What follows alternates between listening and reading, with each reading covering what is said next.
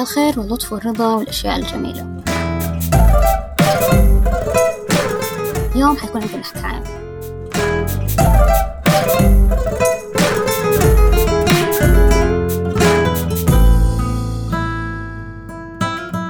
كان يا مكان في قديم الزمان في سالف العصر والأوان تبدأ حكايتنا سنة 1919 في ولاية بوسطن الأمريكية.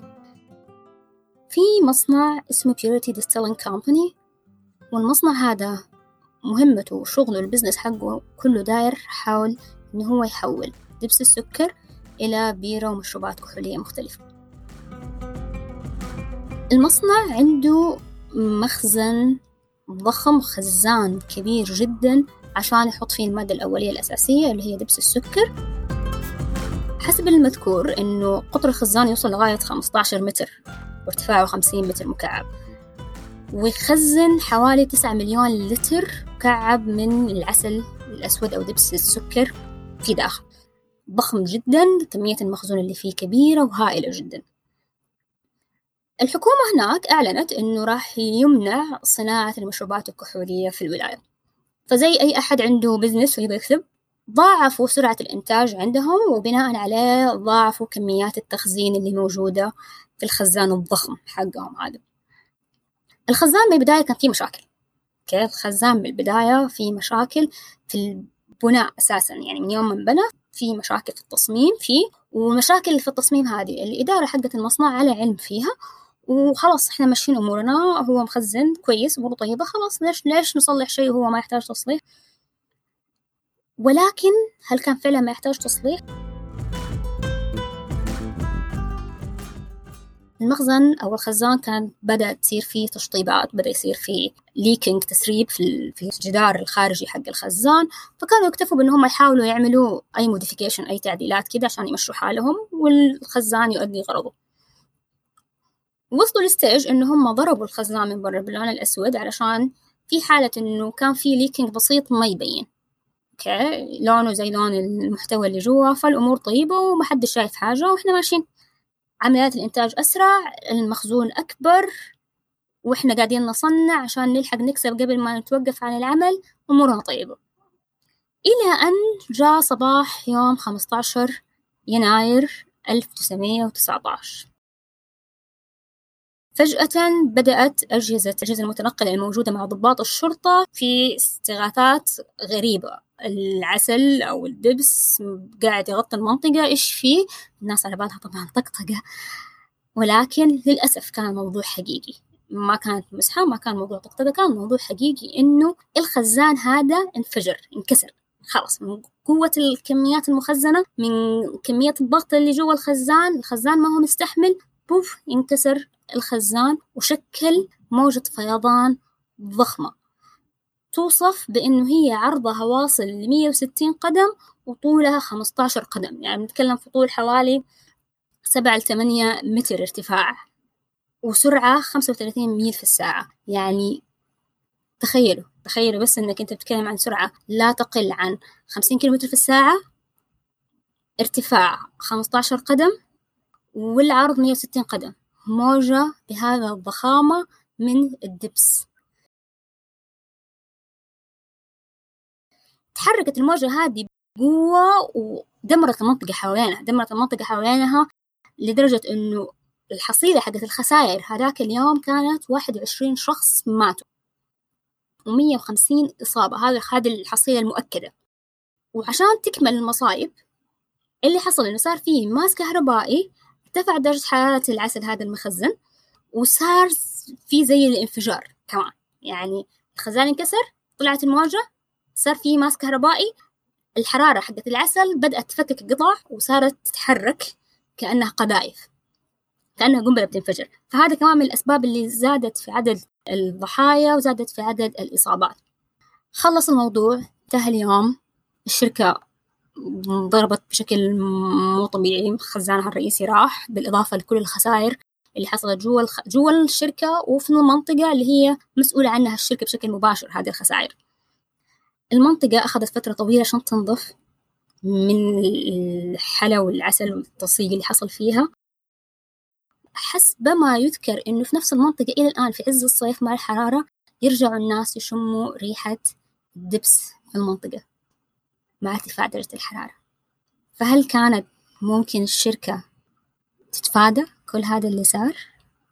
هذا الشيء اللي إحنا حنتكلم فيه اليوم.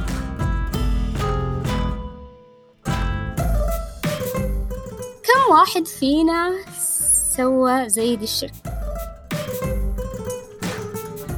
كم واحد فينا قاعد يسوي زي دي الشركة؟ كم واحد فينا عنده خزان؟ أيا كان حجمه أيا كان عرضه أيا كان قطره أيا كان طوله أيا كان ارتفاعه.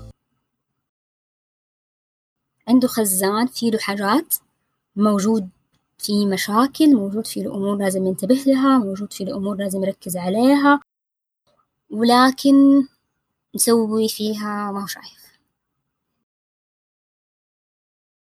نسوي إنه لو ضرب الخزان من برا بلون أسود حيجي لونه زي لون الدبس اللي جوا فم... فما حيشوف. ما حيشوف إنه في مشكلة ما حيشوف إنه في حاجة ما حيشوف إنه في موضوع. يستحق اهتمامه ويستحق أن ينتبه فيه. أو ينتبه له. دائما بنستنى الضوء الأخضر. دائما بنستنى الوقت المناسب. دائما بنشوف الأمور بنسوي ما شايفين وبنغطيها بلون ما عشان تختفي عشان ما تبان لعيننا. ويا ترى هل فعلا بيجي الضوء الأخضر ولا بيكون زيه زي الإشارة؟ عدى هو أخضر بعدين أصفر بعدين خلينا نكون واضحين مع بعض خلينا نكون صريحين شوية مع بعض. كل المشاكل كل الأحداث الكبيرة كل الأشياء اللي الناس تعدي في حياتها وتعتبرها صدمات صار ده الموضوع وصدمني صار هذا الشيء وصدمني. بيكون في دائما بيكون في كلوز دائما بيكون في علامات دائما بيكون في لمبات صفرة طول الطريق. تقول انتبه حيصير شيء. انتبه حيصير شيء. انتبه حيصير شيء. ولكن غالبا بنختار إن إحنا نسوي فيها ما شايفين ونضرب الخزان من برا بلون تاني لغاية لما نصبح ونلاقي الخزان انفجر ونيجي نقول تفاجأنا هو كيف انفجر؟ هو متى انفجر؟ هو ليش انفجر؟ دائما في إشارات صفرة دائما في علامات صفرة دائما في إشارة بتقول لك هدي وقف take an action. حل الموضوع هذا قبل ما ينفجر في وجهك. طيب كيف أعرف إنه في إشارة صفرة في حياتي؟ كيف أعرف إنه صار في شيء لازم أنتبه له ولازم آخذ فيه قرار تصرف أحسن أعدل أوقف أفكر أهدى؟ كيف أعرف إنه في شيء في حياتي في له إشارة صفرة لازم أنتبه له؟ كالعادة حنشتغل على مثال بحيث إن إحنا نبدأ نركز فيه.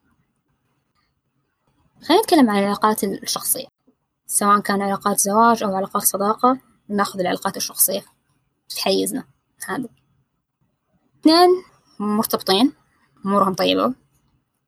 في نمط معين تعودنا عليه في التواصل في الكلام الأخذ والعطاء في الانتباه لمشاعر بعض في الانتباه لحياة بعض. يعيشوها كل يوم. خلينا نقول هذا couple متزوج تمام؟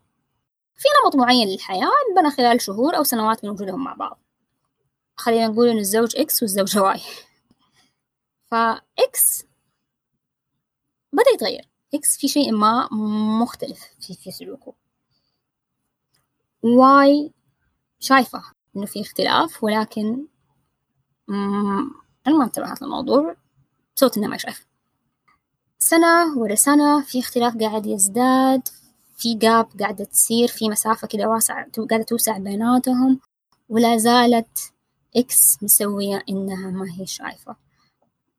عدت السنة عدت الثانية عدت الثالثة عدت الرابعة عدت الخامسة لقت نفسها Y إنه ما عادت تعرف زوجها هذا اختلفت تماما عليها.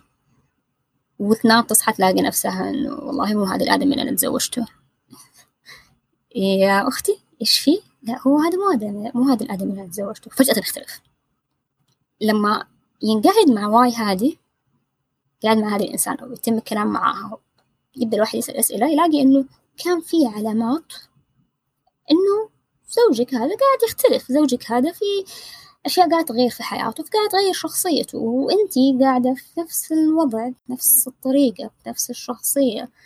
من غير حتى ما تدي جهد إنك تبدأي تقربي من الشخصية الجديدة أو تفهميها. فالجاب هذه تقعد توسع توسع توسع إلى أن تتفاجأ إنه الشخص مختلف تماما.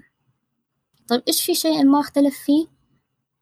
طريقة شغله اختلفت نوع مختلف دواء مختلف الطريقة اللي كان يلبس فيها اختلفت. طب هذه مو كلها أشياء تغيرت أنت ما فكرتي تسألي إنه هو إيش الاختلاف هذا؟ ليش قاعد يصير؟ كيف؟ أو عقلية كيب أب إنك تتماشي مع هذا الاختلاف اللي قاعد يحصل أو خلينا نقول مع هذا التطور اللي قاعد يحصل. لا ما في. إلى أن تصبح في يوم تلاقي إنه ما في مجال إنهم حتى يعيشوا مع بعض أو في اعتقادهم هم في هذيك المرحلة إنه هي اختلفت تماما فأنا ما أقدر أعيش معاها وهو اختلف تماما فأنا ما أقدر أعيش معاه طيب خلينا نرجع أربع سنوات أو خمس سنوات قبل. لو هي قعدت معاه أول ما لاحظت الاختلاف نتفق إنه هذا هذا الخزان كبير وفيه جوا علاقتهم وبدأ يصير فيه ليكينج في العلاقة هذه بدأ يصير في تسريب في العلاقة. فهي لاحظت هذا التسريب قررت إنها تصبغه أسود تصبغ الخزان أسود. ولكن لو كان قعدت مع الشخص الآخر شريكها في الخزان وبدأت تشوف إيش اللي قاعد يصير كان على القليلة وعلى الأغلب هذا الليكينج أو هذا التسريب بدأ ينسد بدأ يكفي قدروا يرمموه قبل ما تراكم الشقوق تتراكم في الشقوق في دي العلاقة فيصير خلاص انفجر حينفجر في النهاية. ما في مجال إن إحنا نصحح الوضع ما في مجال إن إحنا نحسن الوضع. وهذا الشيء اللي إحنا بنلاقيه عادة في الناس اللي بيتزوجوا فترة طويلة بيطلقوا بعد 30 40 سنة. خلاص يعني الليك أو الخزان صار ما عاد مستحمل فعليا فعليا يكون ما هو مستحمل. هل فجأة؟ لا مو فجأة. تراكم تراكم تراكم تراكم تراكم. وكانوا شايفين الضوء الأصفر في مراحل كثيرة ولكن ما في أحد قرر إنه هو ياخد أكشن أو حتى لما اتخذ الأكشن كان غير كافي. نأخذ مثال ثاني في عالم العمل مثلا. أنت شخص موظف وفجأة فجأة ركزوا على كلمة فجأة هذه. شغلك قرر يستغني عنه. هل هو فعلا فجأة؟ لا هو مو فجأة. لو قعدت كده وركزت هتلاقي إنه كان في كلوز كان في كان في علامات موجودة. كان في علامات موجودة هنا وهنا وهنا وهنا ولكن أنت كنت مقرر إنك تسوي ما أنت شايف. مقرر إنك تتجاهل هذه العلامات إنك تتجاهل وجودها لأنه التركيز عليها حيتعبك حيضعفك حيحسسك إنه الأمور ما هي زي ما أنت تبغاها فحيوترك. إلى أن تجي الضربة وطخ يجي قرار الاستغناء عنك بشكل رسمي. وانس انك تقعد تهدى من الصدمة وتلك بعد تطلع الموضوع على ورا لكن والله كان في كلوز كان في كلوز وانت قررت انك تصبغ الموضوع باللون الأسود من برا. تصبغ الخزان الموضوع باللون الأسود من برا وتسوي إنه ما في شيء.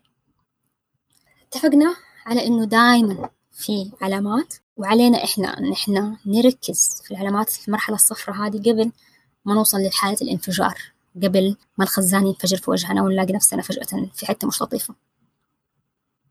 ارجع دحين بعد ما تقفل من دي الحلقة شوف حياتك كده فيها كده أعمل سكان على السريع. وشوف فين المنطقة اللي قاعد تشوف فيها علامات صفراء. وانتبه لهذه المنطقة واديها اهتمام كفاية وابدأ رمم الخزان كونوا بخير. خليكم بخير. حياة لطيفة بس محتاجين إن إحنا نركز شوية معاهم.